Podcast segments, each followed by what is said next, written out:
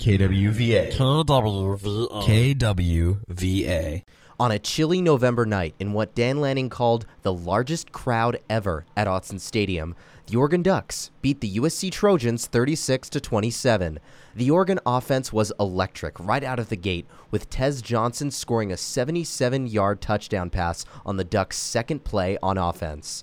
On the following drive, Troy Franklin took it 84 yards to the house, the longest receiving touchdown of his career, on the third play of the drive. Tez Johnson credits the other receivers in the lineup for how explosive this offense is. We got dynamic guys in that room. And we all saw Troy Franklin take a dig to the house, which I was excited. We was basically competing. Basically looked at each other and said, which one you gonna score first? I scored first, and then he come back and score along with me. So basically just competition on the sideline and in, in the receiver room. Johnson has been on a tear as of recent, with 300 yards receiving in the past two games. 300 yards is the same amount he had in the previous eight games this season. Johnson had this to say about his recent success. Um, game planning, preparation um, at practice, going against Tashin every day, every, every day. Those guys keep me on my toes every week, so the game really slows down to me.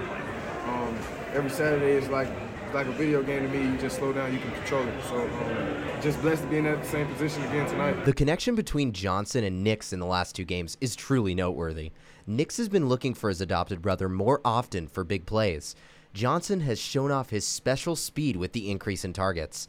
I asked Nix about what's contributed to Johnson's recent uptick in production. You know, I think he's just always open, and we're just doing a good job of, you know, using him and getting him open. He's a great compliment to Troy. Um, he and Ferg and Gary and, and Trey and, and, even Bucky and Jordan at the backfield, they've done a really good job of, um, you know, taking some weight off of Troy. They can't really double team him, and so now Troy gets his one-on-ones. And um, you know, each person on our offense is important to our success. Each person has a key that they can go out there and play.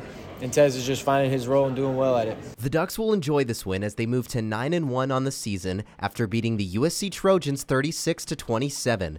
Johnson will look to be a key contributor next week in Tempe, Arizona against the Sun Devils.